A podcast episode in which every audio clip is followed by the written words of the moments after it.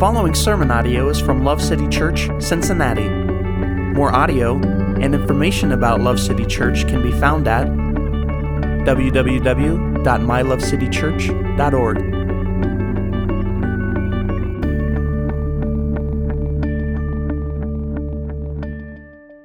Uh, we're going to be in John chapter 15 today if you want to turn there. I'm so honored and humbled to be with you. Uh, I was sharing with somebody before the service. Uh, this, this sermon is, I pray for you, but it, it is very much for me uh, because there are much more uh, mature saints, qualified people here that could preach this to me, but uh, by the Lord's providence, He has us here together and me here. So, um, yeah. so I'm thankful for His grace, and I'm thankful for um, entrusting me with this this morning. Uh, so, John chapter 15, we're going to be in verses 1 through 17. This message is going to be called Abide in Him. Uh, so, we're in, as Pastor Vince mentioned, we're in the season, uh, In Season series, Always Ready to Preach the Word. And so now this series comes from Paul's second letter to Timothy, as was mentioned. Uh, before he tells Timothy to always be ready to preach the word, uh, he lets him know that in the last days, difficult times will come. Many will turn away from God and be lovers of self. He says that all who desire to live godly in Christ will be persecuted by these evil men and impostors who go from bad to worse, deceived and being deceived. But then he encourages Timothy. He says, But you, Timothy, he's saying, Yes, there is darkness. Yes, there are evil men doing things. Yes, you will be persecuted and hurt because of your faith and your life in Jesus. But you continue in the things you learned and became convinced of, knowing from whom you learned them. And that from childhood you have known the sacred writings, which are able to make you wise unto salvation through faith, which is in Christ Jesus. All scripture is God breathed and profitable for teaching, for reproof, for correction, and for training in righteousness, so that the man of God may be equipped, having been thoroughly equipped for every good work. So, that word that he uses, but you continue in the things, that's the Greek word we're going to be really diving into today, meno, which is abide, remain, continue. And then he goes on to say, I solemnly charge you in the presence of God and of Christ Jesus, who is to judge the living and the dead and by his appearing in his kingdom to preach the word, be ready in season, out of season, reprove, rebuke, exhort with great patience and teaching. So now to be ready in season, out of season, right? That means ready to be, as Pastor Vince said, at all times to preach the word. But what does Paul tell Timothy to do first? He says, continue, press on, persevere, stay, abide. And for those of us this morning, those who have trusted in Christ, we put our faith in his finished work. He has called us out from darkness into his light. I just want to encourage you. We need to press on. We need to press on. Even if you've been doing this for a while or you're new to Christ or so many things are, are in your way, it seems like there's so many inward battles and struggles and temptations. Press on. Press on. Continue. Because this is the only way we can live the life that God has for us. The only way we can have hope in this world, the only way that we will not be like the ones that Paul mentioned, being lovers of self, being deceived. Because I am prone to be a lover of self. I am prone to put my priorities above Christ. And so that's what Paul mentions first. He said, Timothy, you need to continue in these things that you've not only learned, but you've become convinced of. Have you become convinced of Christ? Or is he a theological treatise for you still? Or have you pressed into knowing him? That's what we're going to really dive into today. Abiding in Christ. And I want to submit to you that Christ is not only all we need, but he is all we have. He is all we have. There is no other way of salvation. There is no other way to be right with God. There is no other way to find your true purpose. It is only in Christ Jesus Himself. And so, this last year and the last several years, the Lord has been teaching me to abide and what that means, uh, to stay in God's grace and love, to live and, and move by it, and to have all my hope and trust uh, in that. And I've learned a lot of lessons uh, that, of what that means that He is the vine and I am the branch, and connection to Him was my ultimate purpose. Uh, now, it's, it, before we dive into the passage, it is important to note that uh, that I've come to understand, and maybe you have too, that nearly every time I have learned great lessons in abiding and staying close to Christ, it has always been through some sort of trial or affliction. Always. And this is something I, I didn't really recognize early on uh, in my Christian walk was I just, I don't know where I got this from, but I, I thought it would just be smooth sailing, right? Uh, and, and, when the waves would come, I, what's, what's that? Why are there waves? You know, I don't, I don't understand. Let's, let's, turn, let's turn back, you know? We must not be going the right way. Uh, just because there's waves coming at you and there's doubts and there's storms does not mean you're going the wrong way, okay? But the only way to know you're not going the wrong way is that you're, you're abiding in Christ. You're close to Him, you know Him. He's not just a Sunday school lesson, you actually know the living God. So it's always been through some sort of trial or affliction. And Scripture does bear this testimony as well in 1 Peter 1 6 through 9. In this you greatly rejoice, though now for a little while, if necessary, you have been grieved by various trials. You might say, okay, why is, why is that necessary? Why can't we just skip the trials? Why, why do I have to go through this? Well, Peter answers us so that the proof of your faith, which is more precious than gold, which is perishable, even though tested by fire, may be found to result in praise and glory and honor at the revelation of Jesus Christ. And though you have not seen him, you love him. And though you do not see him now, but believe in him, you rejoice with joy inexpressible and full of glory, receiving as the outcome of your faith the salvation of your souls. So, this is serious business, right? Our affliction, our testing, is to result that our faith is genuine and real so that when Christ appears and we see him, that we rejoice with joy inexpressible and full of glory, not only here, but when we see him there. The outcome of our faith, the salvation of our souls. So that God works grace and power in us through weakness and suffering. In temptation, through loss, pain, inward struggles, God is using and purposing all these things for our eternal joy. And that is good news because sometimes, a lot of times, most of the time, this world is very, very difficult. Not only what's pressing in on us, but what we're seeing, even what we're not personally connected to. There are so many, so many terrible things that, that are happening um, that are contrary to the gospel, that are contrary to God, that are contrary to the scriptures. And, and we have to walk through that. But God is working even in the midst. We, we sung, His purposes will not fail, cannot fail, will never fail. Not just in the grand story of what the people read in the scriptures, but in our own life, because He's called each and individually, all of us, as His bride to worship Him and to serve Him. So, this is one of the most difficult truths for our hearts and our wills to surrender to, if we're being honest. And and it may be very well one of the most difficulties in our whole, whole Christian life. Uh, as one preacher said, man has trouble with the will of God because it's not man's will, it's not our way of doing things.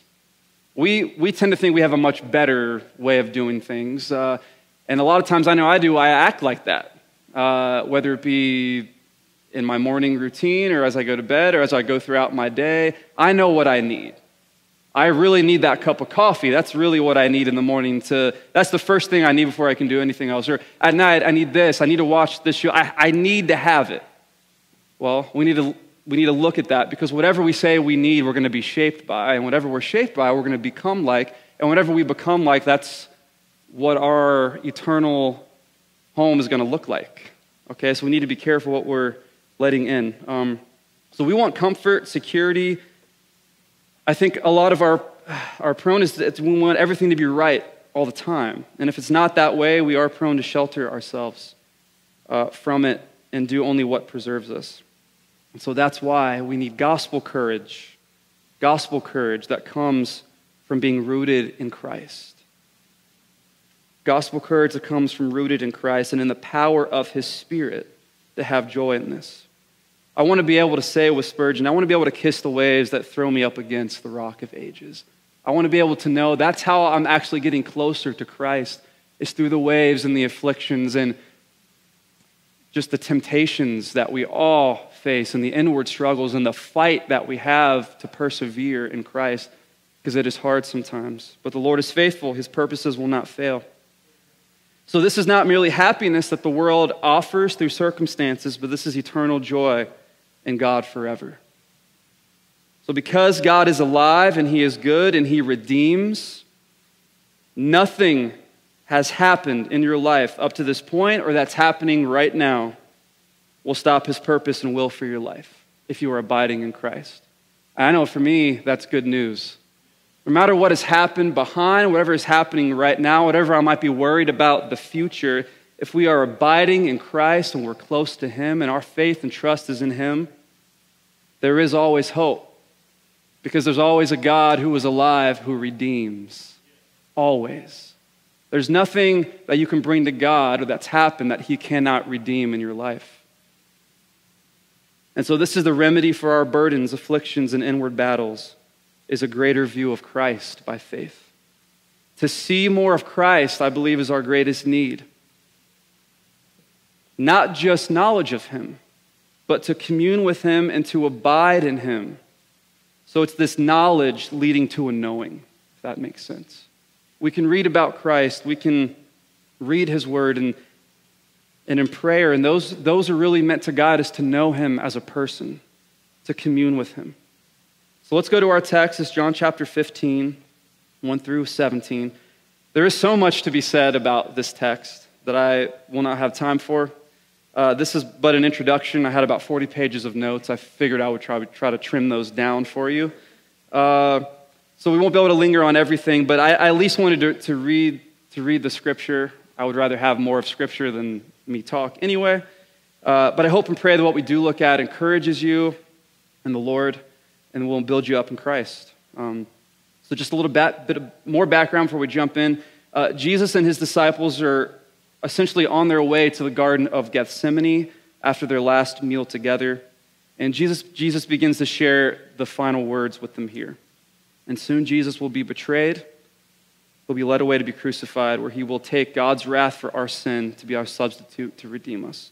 So, this is a very, very emotional, passage. It's a critical passage and it's an important passage um, because a lot of big things are happening right now. So, and this is what Christ has chosen to say to his disciples. John chapter 1, John chapter 15, verse 1 through 17. I am the true vine, and my Father is the vine grower. Every branch in me that does not bear fruit, he takes away. And every branch that bears fruit, he cleans it so that it may bear more fruit. You are already clean because the word which I have spoken to you. Abide in me, and I in you. As the branch cannot bear fruit from itself unless it abides in the vine, so neither can you unless you abide in me. I am the vine, you are the branches. He who abides in me, and I in him, he bears much fruit. For apart from me, you can do nothing. If anyone does not abide in me, he is thrown away as a branch and dries up and they gather them and cast them into the fire, and they are burned. If you abide in me and my words abide in you, ask whatever you wish, and it will be done for you. My Father is glorified by this, that you bear much fruit, and so prove to be my disciples. Just as the Father has loved me, I have also loved you. Abide in my love. If you keep my commandments, you will abide in my love, just as I have kept my Father's commandments and abide in his love. These things I have spoken to you so that my joy may be in you and that your joy may be complete. This is my commandment that you love one another just as I have loved you. Greater love is no one than this that one lay down his life for his friends. You are my friends if you do what I command you. No longer do I call you slaves, for the slave does not know what his master is doing, but I have called you friends. For all things that I have heard from my Father I have made known to you. You did not choose me, but I chose you and appointed you that you would go and bear fruit, and that your fruit would abide, so that whatever you ask of the Father in my name, he may give it to you. This I command you, that you love one another. Praise God for his word. There is something special uh, about reading the words of Christ. I know the whole book was written by him, uh, but there's a sweetness about re- reading the words of Christ that he actually spoke when he was here in the flesh as a man. Something sweet about that to my spirit, and I hope it is for you. And that this is what Christ chose, a part of what Christ chose to share with his apostles. And I want to, I want to point you in the direction of the word abide. So, like I said before, the Greek word meno is used 118 times in the New Testament. Now, it's used 11 times in John's gospel letter. 11 times. But in this chapter alone, chapter 15, this word is used 10 times. 10 times. I think God's trying to tell us something. Uh, normally, when God says a thing, we, we, we listen. When he says it again, okay, he's saying it again. 10 times? 10 times he's saying abide? I think he wants us to abide. I think that's important, right? Um, in 1 John, it's used eight times. That's a little letter. Eight times the Greek word meno is used. And that this meaning is to stay, remain, to live, to dwell. Now, I think it's important to kind of look at this word a little more uh, in the New Testament as, as a whole, how it's used, because this could give us greater insight on the word rather than just moving past it. It might give us a little insight so we can understand better what's happening. So, in the New Testament, this word is used in a variety of ways, depending on the context, uh, that will help us as we determine the meaning and implications of this word. So, the word abide is used by Matthew, Luke, and the epistles of Paul, John, and Peter, are summarized as this to continue, to lodge, to dwell, to rest, to last and endure, to survive to be existent, to be permanent, to persevere, to be constant, to be steadfast, to be in close union. That's powerful because this isn't just believe in Jesus and keep him in your mind as you walk. This is a call to actually live and to rest and to commune with the living God. And we cannot come to God on our own. It's only through Christ that we can come to God so we, we're, we're not coming to Him in our own righteousness. We are not coming to Him because we live the best life, that we've made all the right choices, that we're, we have no sin. We're coming to Him because one took our sin in His body on the cross. And God nailed Him there. All of your debt, all of your trespasses, all the things, the law that you could not keep, that you could not do, God took that. Not just a piece of paper with all your debt and nailed it there. He took that and He put it on His Son. He put it on his son. And so, because of that, we can come to God and we can rest and we can endure and we can be steadfast and be in close union with him. This is the key to the Christian life is not just to know about God, but to actually know him. So he says, I am the true vine, and my father is the vine grower. Your, your Bible might say vine dresser. So I am the true vine. This goes back to Exodus 3:14. Uh, and this was, and we'll read that, but this is the last I am statement of the Gospel of John that Jesus affirming his equality with God himself. And there are seven beginning with I am in this Gospel, and this is the last. So going back to Exodus, uh, I'll read that to you so we can, we can get a sense of where, why this is important. Exodus 3.14, uh, Then Moses said to God, Behold, I am about to come to the sons of Israel, and will say to them, The God of your fathers has sent me to you. And they will say to me, What is his name? What shall I say to them? So he's asking God, What? I'm going to go, you, you're calling me to go to Egypt and free your people. What do I tell them? What instructions are you going to give me? What authority am I going to come with that they're going to listen? This is a powerful empire that have our people. What are they going to, who are they going to listen to? What does God say? God said to Moses, I am who I am. And he said, Thus you shall say to the sons of Israel, I am has sent me to you. While in the garden in John 18, the soldiers that were arresting Jesus actually fall back to the ground when they go to arrest him because Jesus walks up to them and he asks them, Who are you looking for? He already knew what was going to happen. He goes to them, Who are you looking for? They got clubs, torches in their hands, about to take him away. What does Jesus say? He says, I am He. But He is not in the original language. That's added by the translator, so we know what He's saying. But Jesus says to them, I am. That's what He says. And they fall back to the ground. I don't know if you've ever read that passage, but Jesus in the garden in agony of prayer, his disciples sleeping over there. That's, that's us over there, just so we're aware of who we are in the story. We're sleeping. They come to arrest Jesus. He walks up to them. Who are you looking for? And then they said, We're looking for Jesus. He said, I am. I am. And with that, I think they fell to the ground. They, they might not have known truly what was happening, but they fell to the ground because of the glory. Even though his glory was, was, was not fully revealed, they knew who they were dealing with at that point. Even the centurion, when he looked at Christ, he said, Surely this was the Son of God. What have we done? He says, You're looking for him. I am. I am. And so, this, this, this name is the self existent, never ending, always living, eternal God. There is no one before him, there is no one after him. There, he has no beginning, he has no end. He is, I am.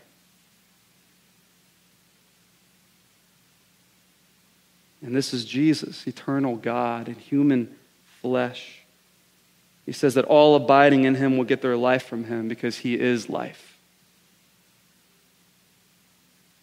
So we read in this passage that he says, I am the true vine, and my Father is the vine dresser. So in the Old Testament, Israel is God's vine. God planted them as his people, and he took care of them with love, care, and blessing, and he made for himself a people. And all those connected to Israel, to God's vine, receive blessing and they would flourish, as Isaiah 5 1 through 7 points us to. But they did not produce the good fruit that God so desired. They could not fulfill what God required, though He planted and took care of them. And that's why our Lord says that I am the true vine. I am the true vine. Though Israel fell short and was imperfect, Christ has fulfilled all and through his perfect life and substitutionary death in our place for our sins, he brings us to God as a mediator. We live through him and his obedience in life. So Christ is the true vine, and my Father is the vine grower. Now, a vine grower in this, in this passage is, is a farmer, one who plants and tills the earth. A vine dresser is a keeper of the vineyard basically. Uh, so, this example Jesus is using is a metaphor analogy. He's using symbols and examples of a vine, a vine grower, and the branches to better illustrate and explain deep realities in picture form that can help us understand our place in this. So, knowing this, we gain important truths that supply us greater understanding to live in the light of this truth. But metaphors, allegories, examples can only go so far. We still need to use Scripture to interpret Scripture to make sure we're on the right path. But this metaphor, a, a, sort of a definition of it, is, is just a figure of speech in which a word or phrase is applied to an object and it's not literal. Okay, so we're not literal branches, but we function as branches in this metaphor, connected to Christ, the vine. So just think of it as a non literal word picture to help us understand the literal word of God as a true picture of reality. I didn't realize English class would be, would be so beneficial. Uh, I would have paid more attention. I probably could get more out of the scriptures, but there's a lot going on in the scriptures that you actually do need some, some uh, rules of grammar to understand. So, always learning, you know. Uh, but this passage not only illustrates the Trinity, but it reveals the purpose of each person in the Godhead. Uh, so, God revealed in the person of Christ, and that Christ dwells in us so we can bear fruit to commune with him by his Spirit. So the Father is the vine grower, Christ is the vine, and we are the branches. And we bear fruit to glorify God and to bring spiritual life and blessing to others through the Spirit. So, by the Holy Spirit, we know the Father, we know the Son, and we know the Father through his Son, Jesus. Now, these, these grape trees, these, these growing vine trees, so grapevine trees can, they can produce sweet and delicious fruits for all to enjoy. I'm not, I've never planted one, okay? I'm just reading what I found, okay? Uh, I, am not, I'm not a gardener. My wife is a gardener. I'm not, uh, I'm trying to understand, so I'm just going to read it to you. I don't, I don't have this memorized. I don't know if we have any gardeners in here. Have you planted vines? I don't know. But you can correct me if I'm wrong in any of this. I do apologize, okay? Um, but with proper planting, care, and pruning, they will produce the desired fruit. Uh, and pruning is uh, essential, it's important, cutting away dead or overgrown branches to increase the fruitfulness and desired growth. And is it, it is interesting to note when I was studying this that pruning, or the word actually means cleaning, be both. Uh, it's interesting to note that pruning is often done in the late winter to prepare for the new growth. And that just got me, thought the Lord just spoke to me like when we're in the dark night of the soul and we're living in the chill and the sorrow of suffering, we don't lose heart because this is where God is cleaning us and preparing us and pruning us. It's in those moments that this is, this is, this is the time to do it is in, is in the late winter before the spring comes. We got to get some of these branches off. And that's what the Father does. He comes because we're abiding in Christ out of love. He, he comes.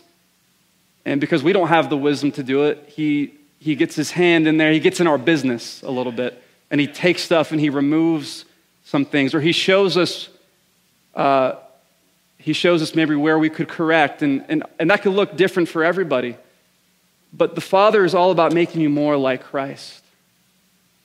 And that's, that's what he does. So this is a good thing that if we're, if we're abiding in Christ and there is sorrow and we feel we're in that winter chill of the night and sorrow, whatever that looks like for you, stay close to Christ because the Father is doing something with you. He's doing something because there's going to be a great harvest that's going to come for His glory and for others. That there is no other way that you can get this fruit.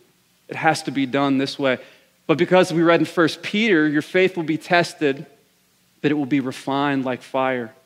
And it will increase your joy and your full assurance as you move forward in your Christian life.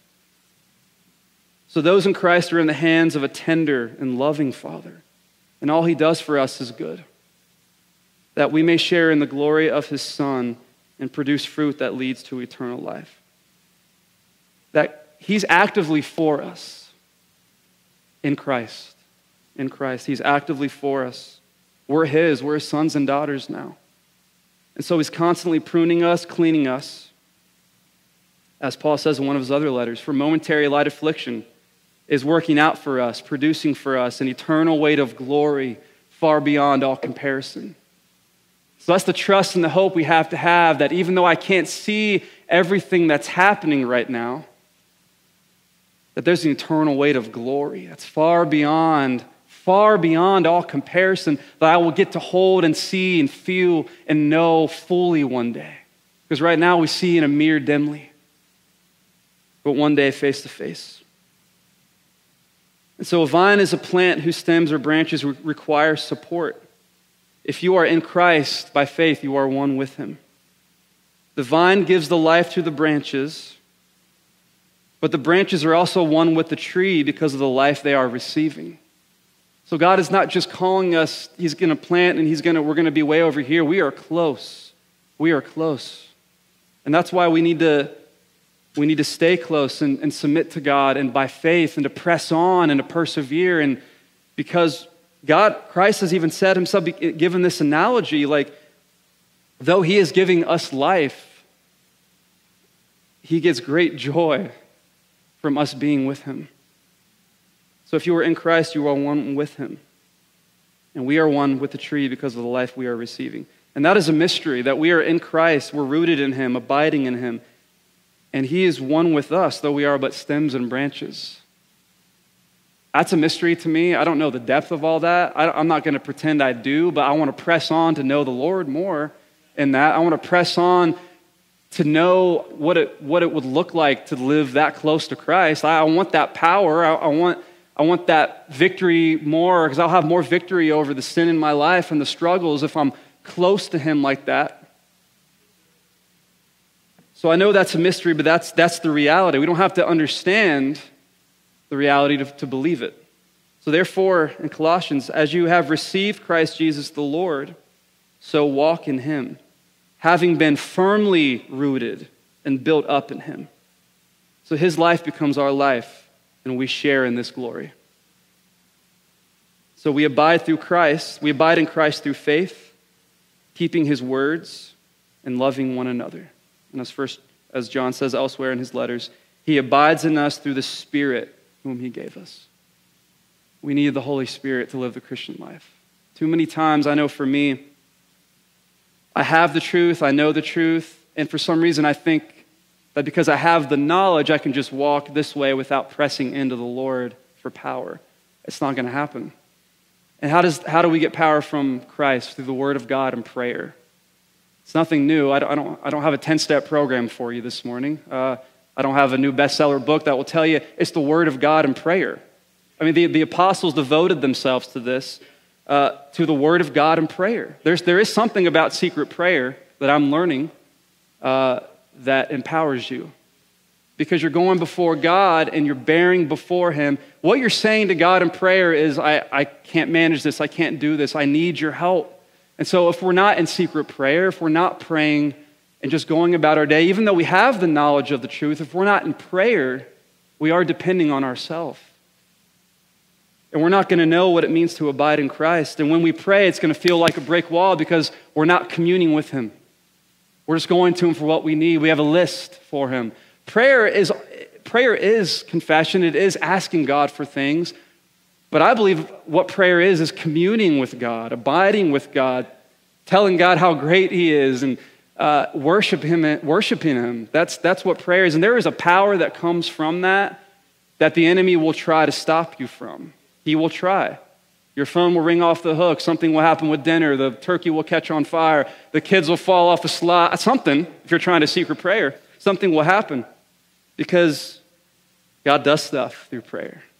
He does. That's how we abide and commune with Him. So Satan's going to do everything we can, he can, to get us off that track.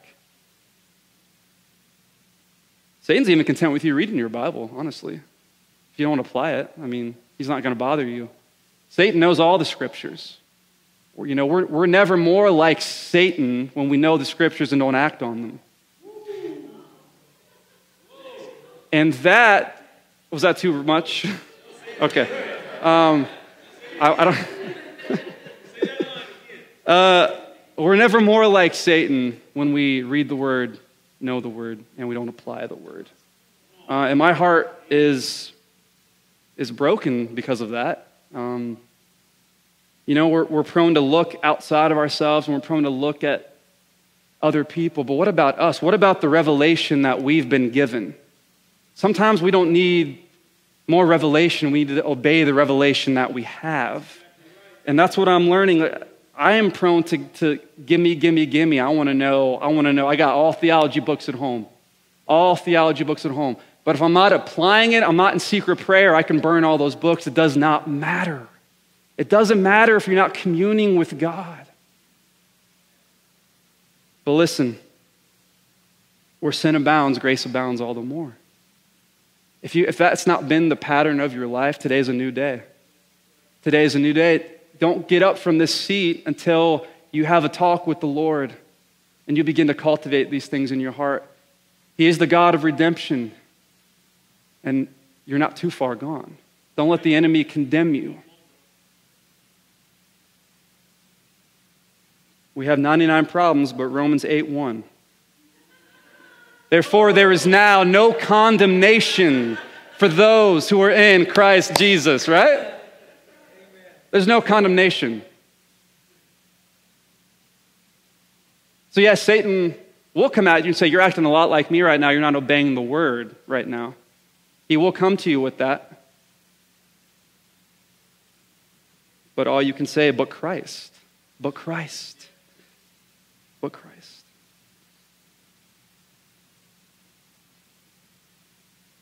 So to believe in Christ is to follow him. To follow him is to obey him. To obey him is to love him. To love him is to abide in him. To abide in him is to know him. I know that might sound confusing, but what I really want to do is set something out of what it means to believe in Christ. We hear that a lot. I believe in God. I believe in Christ. Or what does that mean? We have a soft view of belief. We don't really know the full weight of what belief means, as the scriptures say. All throughout the scriptures, what it means to believe in Christ is to follow him. And to follow him is to obey him, what Christ says. Those who love me obey what I say. To obey him is to love him. And to love him is to abide in him. To abide in him is to know him. These cannot be broken. You cannot believe in Christ and not follow him okay? You can't believe in Christ. It's a, it's a whole deal. When Christ says to believe in me, he says, Come follow me, pick up your cross, and come follow me. That wasn't just for the disciples, that was for us. It will cost you everything, everything, but you will gain everything from it. And as Jesus points out in his high priestly prayer, uh, this is one of my favorite verses in the whole Bible because it centers me and it grounds me. This is eternal life. This is Jesus talking. This is, this is eternal life, that they may know you, the only true God, and Jesus Christ, whom you have sent. So we might have different ideas of what eternal life is. We might have different definitions, but the Master himself says eternal life is that they may know God and Jesus Christ. So this is eternal life knowing, loving, abiding. It's so rich and deep. It's not just four spiritual laws God wants you to know. That's not, that's not really what God's after. God's after you knowing Him and living in that power and having a purpose for your life. There is no purpose outside of that. All there is is vain, meander, wandering about, pleasing the flesh that does not satisfy, and you'll be right back at the end empty handed and bitter and angry because you're not doing what you were made to do. Pastor Vince has preached this many times. But like I said, we have to believe and we have to believe and obey the revelation that we have. Do we truly believe that we are nothing without Christ? Like, do we, do we actually believe that? That there is no value to me apart from knowing Christ? Lord, help us. So, this is eternal life, knowing, loving, abiding by faith now. This is by faith now. We've, we've not seen the risen Christ. I haven't. And that is one of the great challenges for me in the Christian life is that we have been given the Spirit. I am excited to see Him in His glory. I am excited. By faith now, through sight one day, our knowing Him here will become our seeing Him there. But to see Him there, we have to know Him here by faith. And so, some of the truths that we can draw from this passage, I would love to go verse by verse, but we don't have time. Some of the things we're going to draw out of this in this short little section are eight things that, I, that we can draw from this of when we abide in Christ, what that looks like. And it's beautiful. If you're a note taker, this is, this is your golden opportunity. I have recently been taking notes. It's been very life giving. I do recommend you guys do that. I didn't take notes for the longest time. I started keeping notes I'm like, this is great. I can go back to it. I can study. I can be empowered by it and renewed by it. I don't know why, why I haven't been doing it. So I encourage you to take notes, right? Because we need reminded of these things often. So these aren't new and these aren't new and extraordinary things as far as like creativity goes. These are just the realities from the scriptures that we've drawn out. So number 1, when we abide in the vine in Christ, we have fellowship an intimate communion with God. Number two, we know God and are fully assured of God's love for us. Fully assured. When we're abiding, there is no question who loves me. It's God. We don't need to believe Satan's lies because we're abiding. And Satan says, Don't you know God? He doesn't want anything to do with you. No, I know God and he loves me because he sent his son to die for me. Throw it in the enemy's face, throw the cross in his face. We are full of Christ's joy. Number three, joy is not based off of circumstances or how things are going. Joy is a firm, rooted, constant, unwavering reality of Christ. And it's His joy. It's not joy that's conjured up from our good deeds. We need to know that too. It's not because we're doing great one week, I'm full of Christ's joy because I've obeyed this. This is Christ's joy that's in you when we're abiding as a gift. Inexpressible, full of glory. It's the fruit of the Spirit that comes as a gift. We are Christ's friends, number four. That's what reconciliation is, as though we were enemies of God. We were not in close union. We were very far apart. Enmity, all things evil, all things bad. Reconciliation brings us together close as friends. And this is what Christ has done through the cross. We've been reconciled to God through the cross. Number five, we bear fruit. We bear fruit. Number six, we love God and love others. Remember, we're talking about abiding. When we're abiding, these, these, this is what happens in our life. Only through abiding, though. Only through Christ. Knowing Christ. Number seven, prayers are answered. God is glorified. Several times throughout the Gospel of John, and several times in this chapter, he says, If you are abiding and you're close to me, ask whatever you wish and it will be done for you. He says it multiple times. I don't think we're praying bold enough prayers, honestly. I know I'm not. Bold prayers are when we're really close with Christ and we're praying for things that are not of this world. We're praying for things that we would never pray for because our mind is being renewed in the Spirit. And God says He will answer those prayers. That's why prayer is so important because God wants to answer our prayers given that we're abiding in Christ, that we're close with Him. Because we're not really going to know what to pray for unless we're abiding in Christ. Number eight, we are eternally secure. Nobody can snatch us out of the hand of the Father. Nobody can snatch us out of the hand of Jesus. And this is what he promises when we are abiding. I don't really like that question. Do you believe in once saved, always saved? I don't know. I, I don't know. I believe in abiding. I believe in knowing God. If you know God, you're abiding, you're secure. That's what the scripture tells us. We don't have to go through all the hoops of do you believe in once saved, always saved? What do you what do you believe about the perseverance of the saints? I believe God is faithful. Nothing can stop his purposes. And if I'm abiding in him, he loves me and he will see me through. That's it. That's it. And I'm going to believe that. And it's good to go through those discussions. It, is good to jump through those and, and to understand well, what about this? What about that? Christ says, Abide in me. Are you abiding? Do you know God? Do you want God? Do you, or is, or is your desire to know God? That answers the question.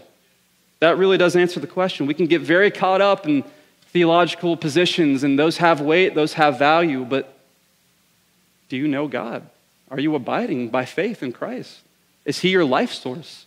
Are you nothing without Him? Those are the questions I would rather ask than do you believe this or that? So God's constantly reframing us. He's actually simplifying things for us. We don't have to be Theology is great. I love it, but I like it. if I love it, but um, it's it's valuable. It's so valuable to know to know about God. Theology is we need theology. We, we, we can't be Christians and say, I don't care about theology. Like I don't care about because theology is knowledge is, is about God. It's about knowledge about God. We have to have that. But to base questions around that and to discuss with people in and out God just wants to simplify it for us. Are you abiding? Do you know me? Do you know me? He said to Peter, if you, if you know me and love me, feed my sheep. It's simple. If you love me, obey my commands. If you love me, walk in faith. If you love me, that's it. That's it. And the, and the Spirit empowers us to do that. We need simple truth. And that's what the scriptures are. They're very deep, they're very complex, but they are simple. But God, God knows us. With the revelation we have, we can't even obey. So why don't we just start with what we have here. He says, Abide in me, and I in you. As the branch cannot bear fruit from itself unless it abides in the vine, so neither can you unless you abide in me. So we pray, renew our hearts, Lord, not just to do things for you, but to abide in you. Because there is a difference. We can get ourselves worked up to do things. We can get ourselves worked up and excited to do things, but are we doing it from the are we doing it because it's flowing from the life source? And that's why we're doing it. We're doing it because that's our identity, not to try to gain identity. We have to be careful. Our heart matters, and the reasons why we do things matter. So I don't work for the Lord so I can abide. I abide, therefore I answer the call to live for Christ and to do the, and to do the work He has me to do for Him because I am with Him.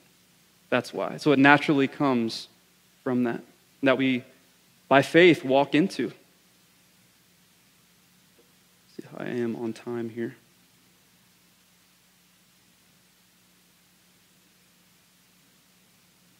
Let's go ahead and I want to turn to Colossians 3 and just read, read that. This is one of my favorite sections of Scripture. We're going to read a lot of it. Just felt the Lord put it on my heart as I was studying for this. So, Colossians 3. Therefore, if you have been raised up with Christ, keep seeking the things above where Christ is, seated at the right hand of God. Set your mind on the things above, not on the things that are on earth. For you have died, and your life has been hidden with Christ in God. When Christ, who is our life, is manifested, then you also will be manifested with him in glory. Therefore, consider the members of your earthly body as dead to sexual immorality, impurity, passion, evil desire, and greed, which is idolatry. On account of these things, the wrath of God is coming upon the sons of disobedience. And in them you also once walked when you were living in them. But now you also lay them all aside wrath, anger, malice, slander, abusive speech from your mouth. Do not lie to one another, since, since you put off the old man with his evil practices, and you have put on the new man who is being renewed to a full knowledge, according to the image of the one who created him. A renewal in which there is no distinction between Greek and Jew, circumcised and uncircumcised, barbarian, Scythian, slave, and free man, but Christ is all and in all. So, as the elect of God, holy and beloved, put on a heart of compassion, kindness, humility, gentleness, and patience, bearing with one another and graciously forgiving each other. Whoever has a complaint against anyone, just as the Lord graciously forgave you, so also should you. Above all these things, put on love, which is the perfect bond of unity. And let the peace of Christ rule in your hearts to which indeed you were called into one body, and be thankful. Those are powerful verses. Help us, Lord, to, to walk in this, to seek the things that are above, to seek because we're so with Christ that now it's not even our life anymore. Our life is hid with Christ. All of my life is Christ now. That's what it's saying here. And conversion if you read throughout the scriptures, you read this, it's actually uh, it's a violent process. It's not just four things God wants you to know. He's actually going to take a heart of stone and make a heart of flesh. It will cost you everything, and it is war to bring souls from death to life. But the war has been won through Christ and his cross. But its effects on us are devastating because our sinful flesh does remain. So, to be a Christian is not about joining something, it's not a club, an organization, but it's about knowing someone.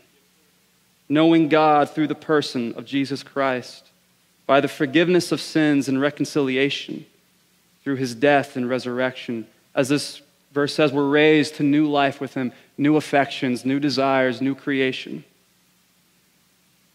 To abide in the vine, to abide in Christ. You must leave behind yourself and be rooted and remade in the image of Him. There is no getting around. You cannot have self in Christ who's leading this. You need to make a choice. Who is leading your life? Is it you or is it Christ? And to walk in that, to lay aside the old self constantly, to continually clothe yourself with Christ, to be killing the sin in your life and to be active about it not passive about it. Because that's keeping us away from God as these sins that we let into our lives, that we surrender to and submit to.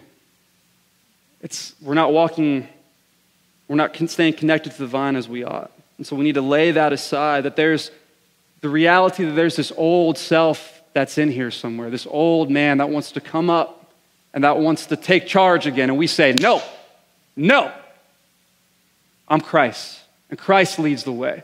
Stop.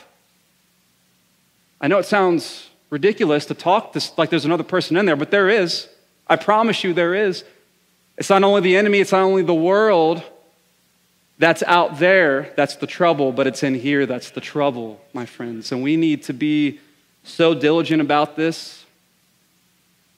As John Owen said, be killing sin or it will be killing you. There is no other way around this. We have to apply this into our lives. So that's what abiding is. The first thing to know how to abide is that abiding is dying. If we're, if we're to break this down in four steps of application, what is abiding? The first step to abide in Christ is to die to self and to follow Christ and be rooted in Him. John 12, 24. Jesus again, truly, truly, I say to you, unless a grain of wheat falls into the earth and dies, it remains alone. But if it dies, it bears much fruit. He who loves his life loses it. And he who hates his life in this world will keep it to life eternal. Those are the words of our Master. So, first step of application to abiding is dying to self and what you think is right in your ways and your wisdom, and saying, I have no wisdom, I have nothing but Christ. All I have is Christ. And that's really what salvation is, is to throw yourself on the mercy of Christ because you know that without him there is no hope for you. He is the only mediator. There is one mediator between God and men, the man, Christ, Jesus. There is one way.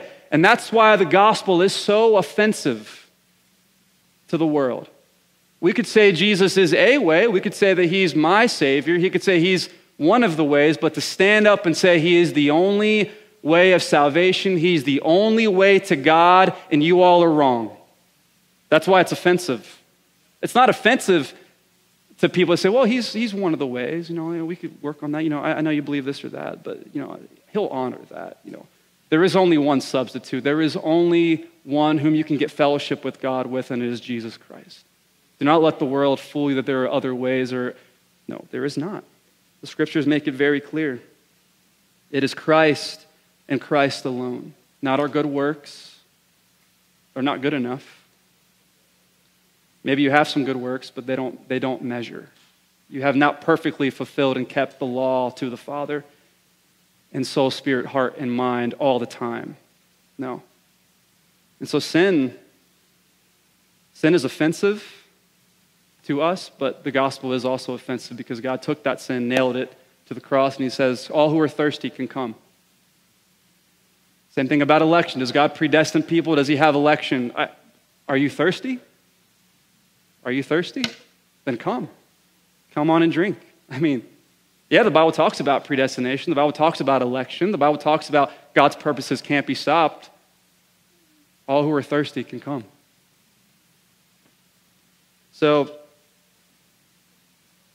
abiding is dying. Next would be abiding is living. As Jesus said, a grain of wheat falls to the earth and dies, it bears much fruit. So we die, we live. Communion with God, fellowship with Christ by His Holy Spirit, connected to Him for life. We don't stay dead, we rise anew with Him. Next, abiding is growing. That's what it looks like to abide. So, dying, living, growing, which is what the scriptures talk about when you hear sanctification, holiness, bearing fruit from the vine, growing up, building yourselves up in Christ and in the gospel to make you more like Christ. That's the Father's job, is to make you more and more like His Son. And that's why we put off the old man, we put off the old self, because God's doing something. Because there is, without sanctification, without holiness, nobody will see the Lord. This has to be an active part of our life that we are being pruned, we are being clean, we are being confronted by God and we are growing even though it hurts and it's painful. This is a part of abiding with him, is growing. in holiness in your affections and bearing fruit for God and for others. People need the fruit, they need it. They need to see that. Next and last, abiding is persevering, pressing on toward the goal for the prize of the upward call of God in Christ Jesus. It's persevering. So Paul said, forgetting what lies behind, reaching forward to what lies ahead, I press on toward the goal for the prize of the upward call of God in Christ Jesus. He said, All things are lost now. Even the good things, if we're comparing it, it's, it's loss because of the surpassing value of knowing Christ Jesus, my Lord. So, abiding is persevering to press on day by day, moment by moment. This life is temporary. It's a mist. We're a mist that appears just for a little, little, little while and we're gone. And to let that into your soul and to let that into your heart will do us good. That whatever I'm striving after, whatever I'm building, whatever I'm doing, if it is apart from Christ, it will not remain because I am not abiding in Christ. It's so temporary. All of us in this room will see the grave. Nobody's getting out of this unless the Lord Jesus comes back soon, which soon is a relative term in the scriptures. Uh, he's coming back soon. Soon and very soon we will see him, but until then, we press on. We press on. The enemy will try to get in our way, the enemy will try to put roadblocks, stumbling blocks. We press on, saints. Press on. Press on, no matter what's happened behind. Paul says, I'm forgetting that actually. If, if, if you do a Greek study of that, forgetting, it means forgetting. Forgetting, put it out of your mind. You're reaching forward now to what lies ahead, which is Christ. And the last, we abide in him through weakness. As Paul said, when Paul had these thorns in his life that were troubling to him, that he wanted to get rid of them, this, he pleaded, he cried to the Lord, Take them away. What did the Master say? My grace is sufficient for you, for power is perfected in weakness. Most gladly, therefore, I will rather boast in my weakness, so that the power of Christ may abide in me, may dwell in me. So it's not strength that causes you to abide, it's weakness that causes you to abide. So if you're weak, if you feel you're unworthy, if you feel that there's too much sin in your life, that you're not obedient, you have all these things, the gospel's for you now. Christ died for sinners, not for the righteous. The righteous don't need a doctor. They don't, they don't, they don't, because they're not sick. Of course they are, but Christ has come for those who are sick, who are beating their breast because of their sin. So Paul said, Therefore, I'm content with weaknesses it's not really a bother to me. I'm content with insults. Okay. Distresses, persecutions, hardships for the sake of Christ. Why? Because when I'm weak, I'm strong. I'm strong when I'm weak. We need to believe that and live in that. We want to be strong for the Lord a lot. We do want to walk in the strength of His might, but it's His might. We, we miss that. It's, we get built up and say, I'm strong now, Lord. I'm going to walk in the might now. Well, we can do that for a while, but it's really when we're weak that the power of Christ, we know what that looks like when we're weak. So that's why God's going to actually start working weakness. If you're His, He's going to work weakness in your life. He's going to get you out of your comfort zone. He's going to trim off some branches. He's going to make you abide in Him. Praise the Lord. He's going to make you do it because He's good to us. And then to wrap it up, First John, how he ends his letters, we know that the Son of God has come and has given us understanding. So he's given us the understanding so that we may what? We may know him who is true. Where he said he's the true vine, the true God. Know him who is true. And here we are. We are in him who is true, in his Son, Jesus Christ. This is the true God and eternal life. 1 John 3 We abide in Christ through faith. keeping his words and loving one another. And the one who keeps his commandments abides in him, and he in him. We know by this that he abides in us, by the Spirit whom he gave us. So we can only be our true self when we're rooted in our new self in Christ. Only in him do we find who we are meant to be. So, Christ, the head of the church, we are his body. He is the king, we are his slaves. He is the Lord, we are his friends. He is the good shepherd, we are his sheep. He is the resurrection, the life, the vine, we are the branches. We live by him, through him, for him. May we abide in him, beloved. To him be the glory forever. Amen. Let's pray. Father, thank you for this word this morning. Thank you for your grace. Thank you for your mercy. That you have made it possible for us to come to you. Not from a distance, but you have called us close. You have called us to come close and to dwell and to live and to abide and remain in you. Lord Jesus, you're only hope in this life. You're only hope ever. You're all that we have. I pray that you continue to work this among us this week and in the rest of our lives. That we have nothing outside of you, that we may press on to know you, to abide in you. And that you would give us grace and power to do that, for we are weak. But it's through our weakness that your glory, your strength will be manifested. To you be all the glory. It's in Jesus' name we pray. Amen. Thank you for listening to audio from Love City Church, located in Cincinnati, Ohio. Feel free to make copies of this message to give to others, but please do not charge for those copies or alter the content in any way without permission. To give or find out more about Love City Church, visit www.mylovecitychurch.org.